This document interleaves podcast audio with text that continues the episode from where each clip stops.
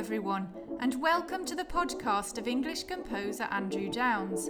My name is Paula Downes. I am Andrew's younger daughter, and on today's show, I am going to be reading Chapter 7 from my granddad's book, Around the Horn by Frank Downes.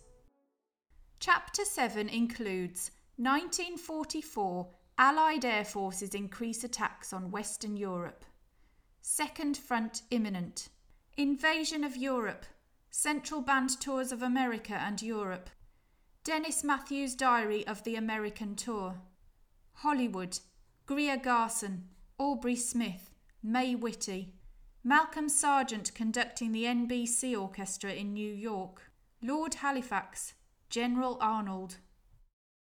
There were two pairs of brothers enrolled at Uxbridge as RAF musicians.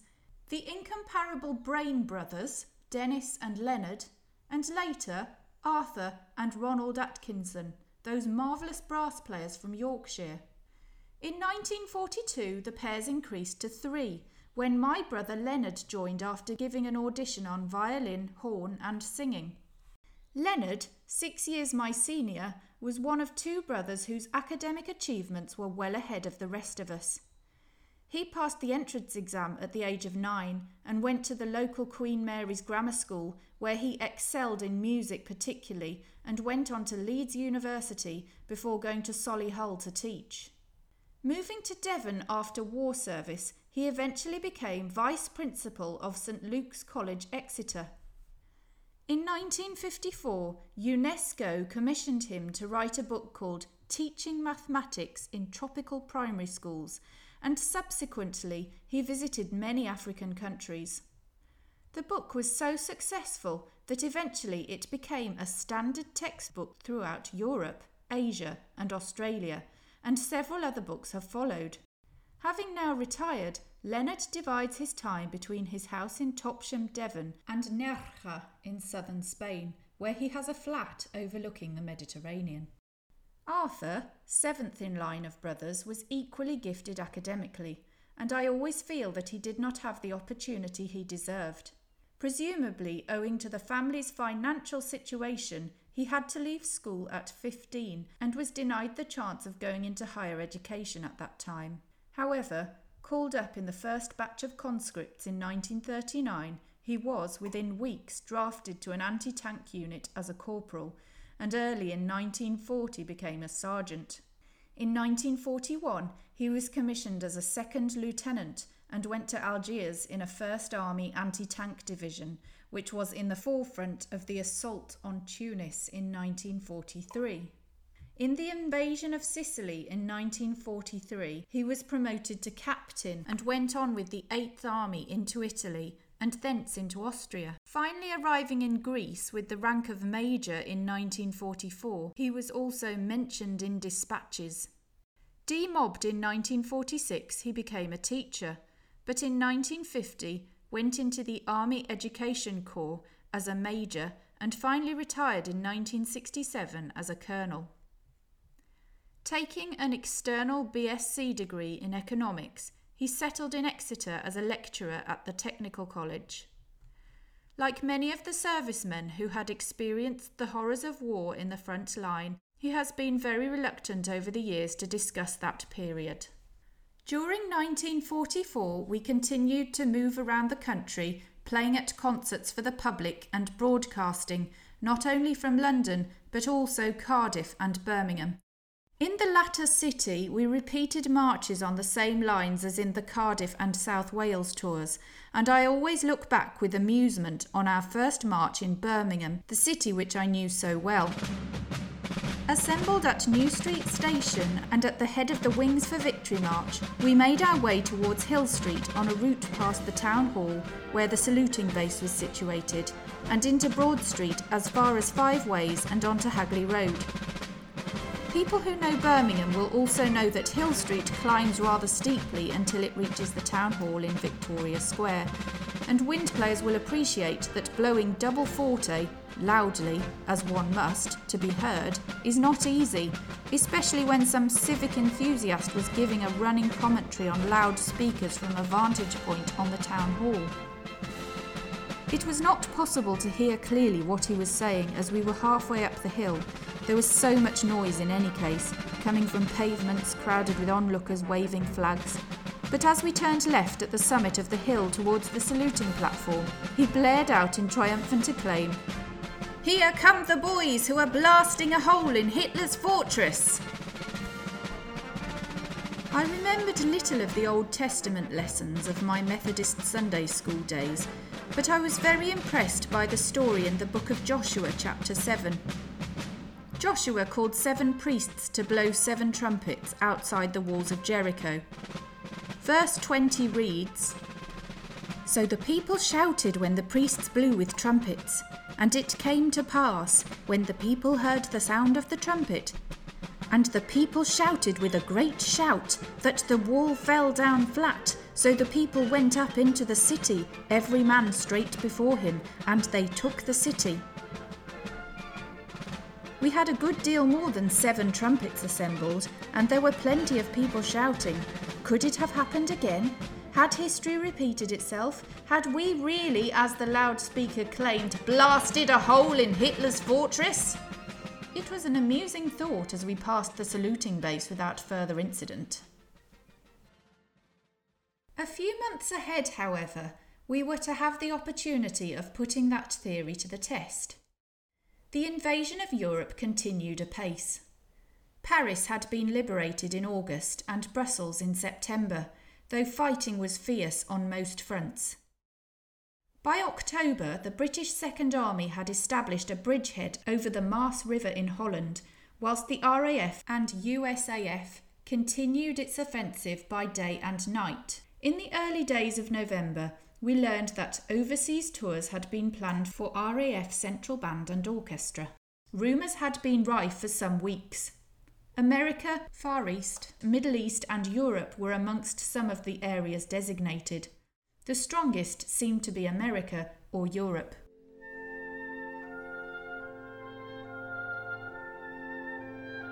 Knowing that departure was imminent, Iris and I decided to marry, and the joyful day was to be November the 11th at the very same chapel where we had met.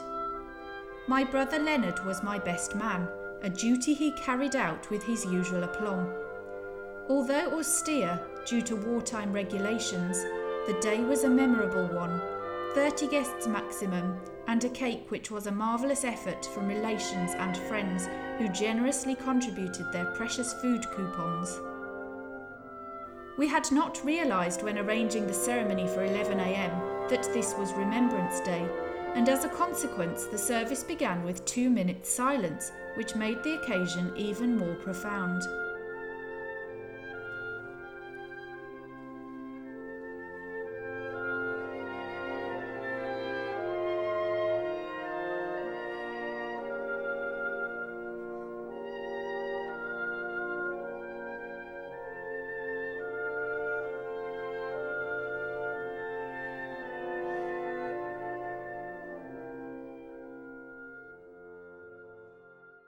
The rumour that the overseas tours would be to America and Europe proved to be true. The musicians chosen for the American tour left London on November the 30th for three months. Dennis Matthews left an informative and meticulous diary covering each day of the trip. For obvious reasons of security in wartime, no one had any idea of their destination. They reached Morecambe on the first night, and on the second they arrived in Gourock on the Clyde at 6 a.m. and thence on to the ship which they were told was the largest in the world. Excellent food, canteens selling cigarettes by the thousand, tobacco, chocolate, and Pepsi Cola by the dozen. He records that there were 18 bunks in a peacetime cabin for two. A game called bingo each night which drained the pocket and lights out at 11:30. Fatigues in the galley and stores were part of the daily routine, and their first concert on board was on their fourth day out on the Atlantic. The programme Overture The Merry Wives of Windsor by Nicolai. Suite Swan Lake by Tchaikovsky. Symphony No. 8 in B minor by Schubert. Overture Carnival by Dvorak. On the morning of the 8th of December, in poor visibility, they had their first view of the Manhattan skyline, and after disembarkation were taken in luxurious coaches to Camp Kilmer near New Brunswick. From this point onward, Dennis records daily events in detail, some of which I think are well worth quoting. The overriding impression one gets from reading the diary is of the friction which existed between the conductor, Wing Commander O'Donnell, and the wartime recruits from professional orchestras. It was a situation which was inevitable given the vast divide between military attitudes to music and the independent mind of the professional musician. On the 14th of December, the first orchestral rehearsal since arriving is described thus. This morning, Rudy, as the musicians called Wing Commander O'Donnell, rehearsed the orchestra. He seemed in good spirits, but the D minor toccata and fugue, my orchestration, and the military band version played simultaneously.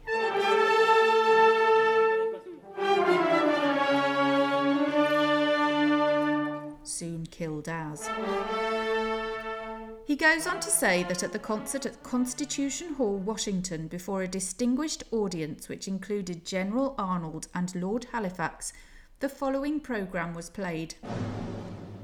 National Anthem, US Air Force March, RAF March, Overture di Ballo, Sullivan, Westminster and Knightsbridge by Eric Coates, Elegy and Waltz, Serenade by Tchaikovsky, Overture, Orpheus in the Underworld by Offenbach, Symphony No. 6, First Movement by Glazunov, Vltava by Smetana, Toccata and Fugue in D minor by Bach. He listened in the audience and found it an embarrassing occasion. He writes A beautiful concert hall, many fine musicians, but not one really moving sound in two solid hours. The Smetana was particularly unfortunate. No players can bring this music to life when constantly dogged by a completely inartistic element. As for the Bach, there was an organ in the hall. Surely the original would have been preferable to the thick, unbalanced mass of disorderly sound which came forth. His parting shot was that Rudy managed to conduct both Swan Lake and Tchaikovsky serenade waltzes in two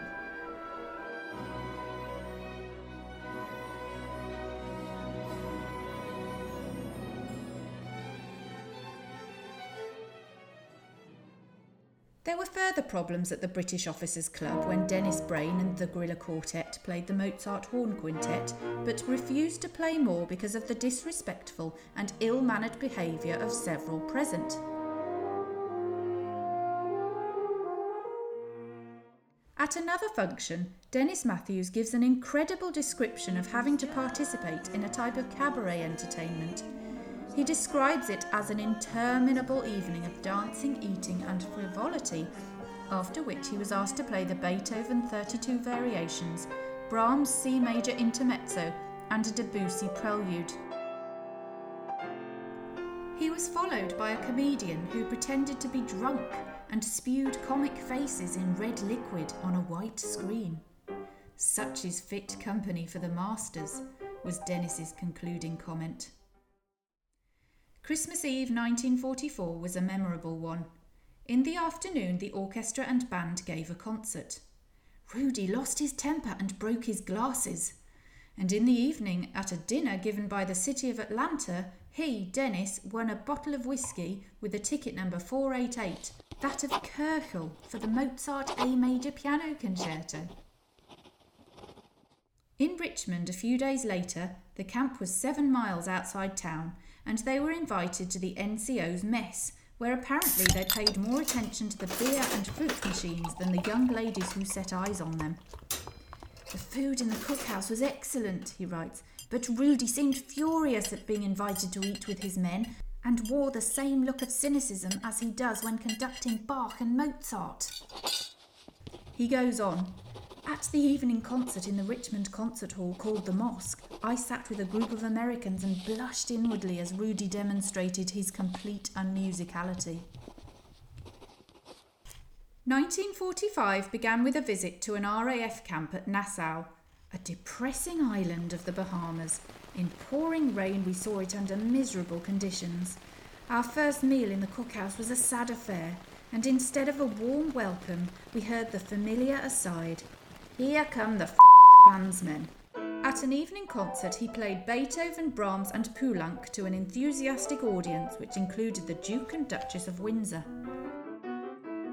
He sees Rudy in differing attitudes three days later at an opening concert in Miami when he records the following I played Brahms' F major ballade, whilst Rudy spent his time trying to catch the strings out in Eine Kleine by sudden changes of tempo and alternatively by swearing at them.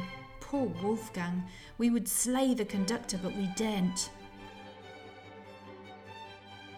In a more conciliatory frame of mind, he writes, It was quite pleasant to me, considering my hair needed cutting, my buttons were not cleaned, and I was wearing shoes and khaki socks. In Houston later, however, he was on the back trail. At 4 pm on the 13th of January, Rudy conducted the orchestra and somehow he managed not to kill the Elgar Serenade. For a while, I was transported back to the Cotswolds. Such is the power of music, even deep in the heart of Texas.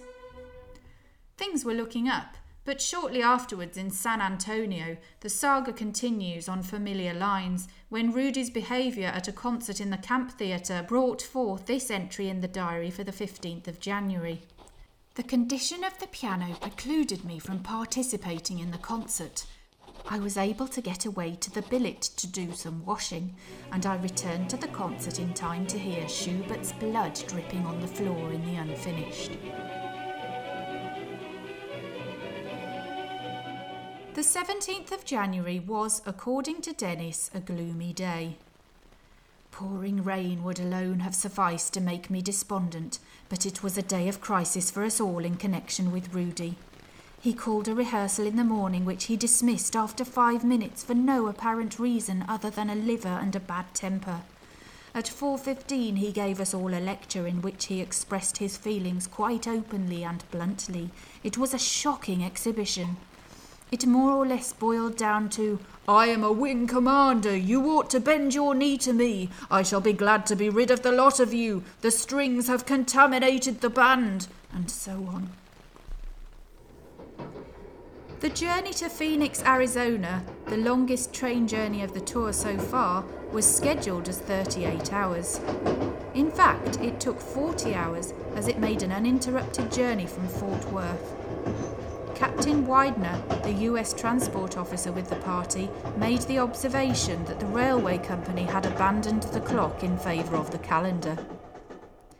The PBS, poor bloody strings, were in trouble again at an open air concert, and there was considerable friction with them and the wing commander about exposing irreplaceable instruments to the hot sun. He threatened to send them back to Washington According to Dennis, he eventually compromised and let them sit on the platform with unopened cases on their laps. Los Angeles was the next port of call, and after visits to MGM and Hollywood Canteen, where they met Bette Davis, they were taken to play at a camp at Santa Ana. 50 miles by a coach driver who was an expert in speed and recklessness. On the following day, they played at the Royal Hall, where Greer Garson, Aubrey Smith, and May Whitty spoke in aid of the war drive. On the 26th of February 1945, they returned to Washington, D.C. to broadcast and thence to New York for their concert in the Waldorf Astoria. March the 3rd, Dennis records that together with pilot officer John Hollingsworth, he went to meet Malcolm Sargent, who was rehearsing the NBC orchestra for a concert on the following day. Sargent was most friendly and invited them back to his hotel for drinks. Here the diary of the American tour ends. End of chapter 7.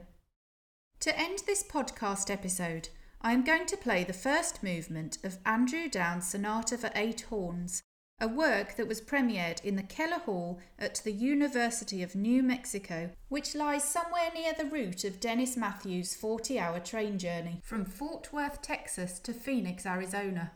Andrew Downes' Sonata for Eight Horns was commissioned by James Lowe, Janice Lee Sperling, MD, and the British Horn Trust for Ellen Campbell and the Horn Octet of the University of New Mexico.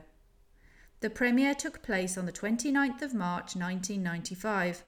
Stanislav Suchanek, who played first horn in the world premiere, introduced the work to his colleagues in the Czech Philharmonic Orchestra, with the result that they performed the work for the first time in the Czech Republic in 1997 and went on to record it in 1998. This recording is by the horns of the Czech Philharmonic Orchestra for the Artismon label.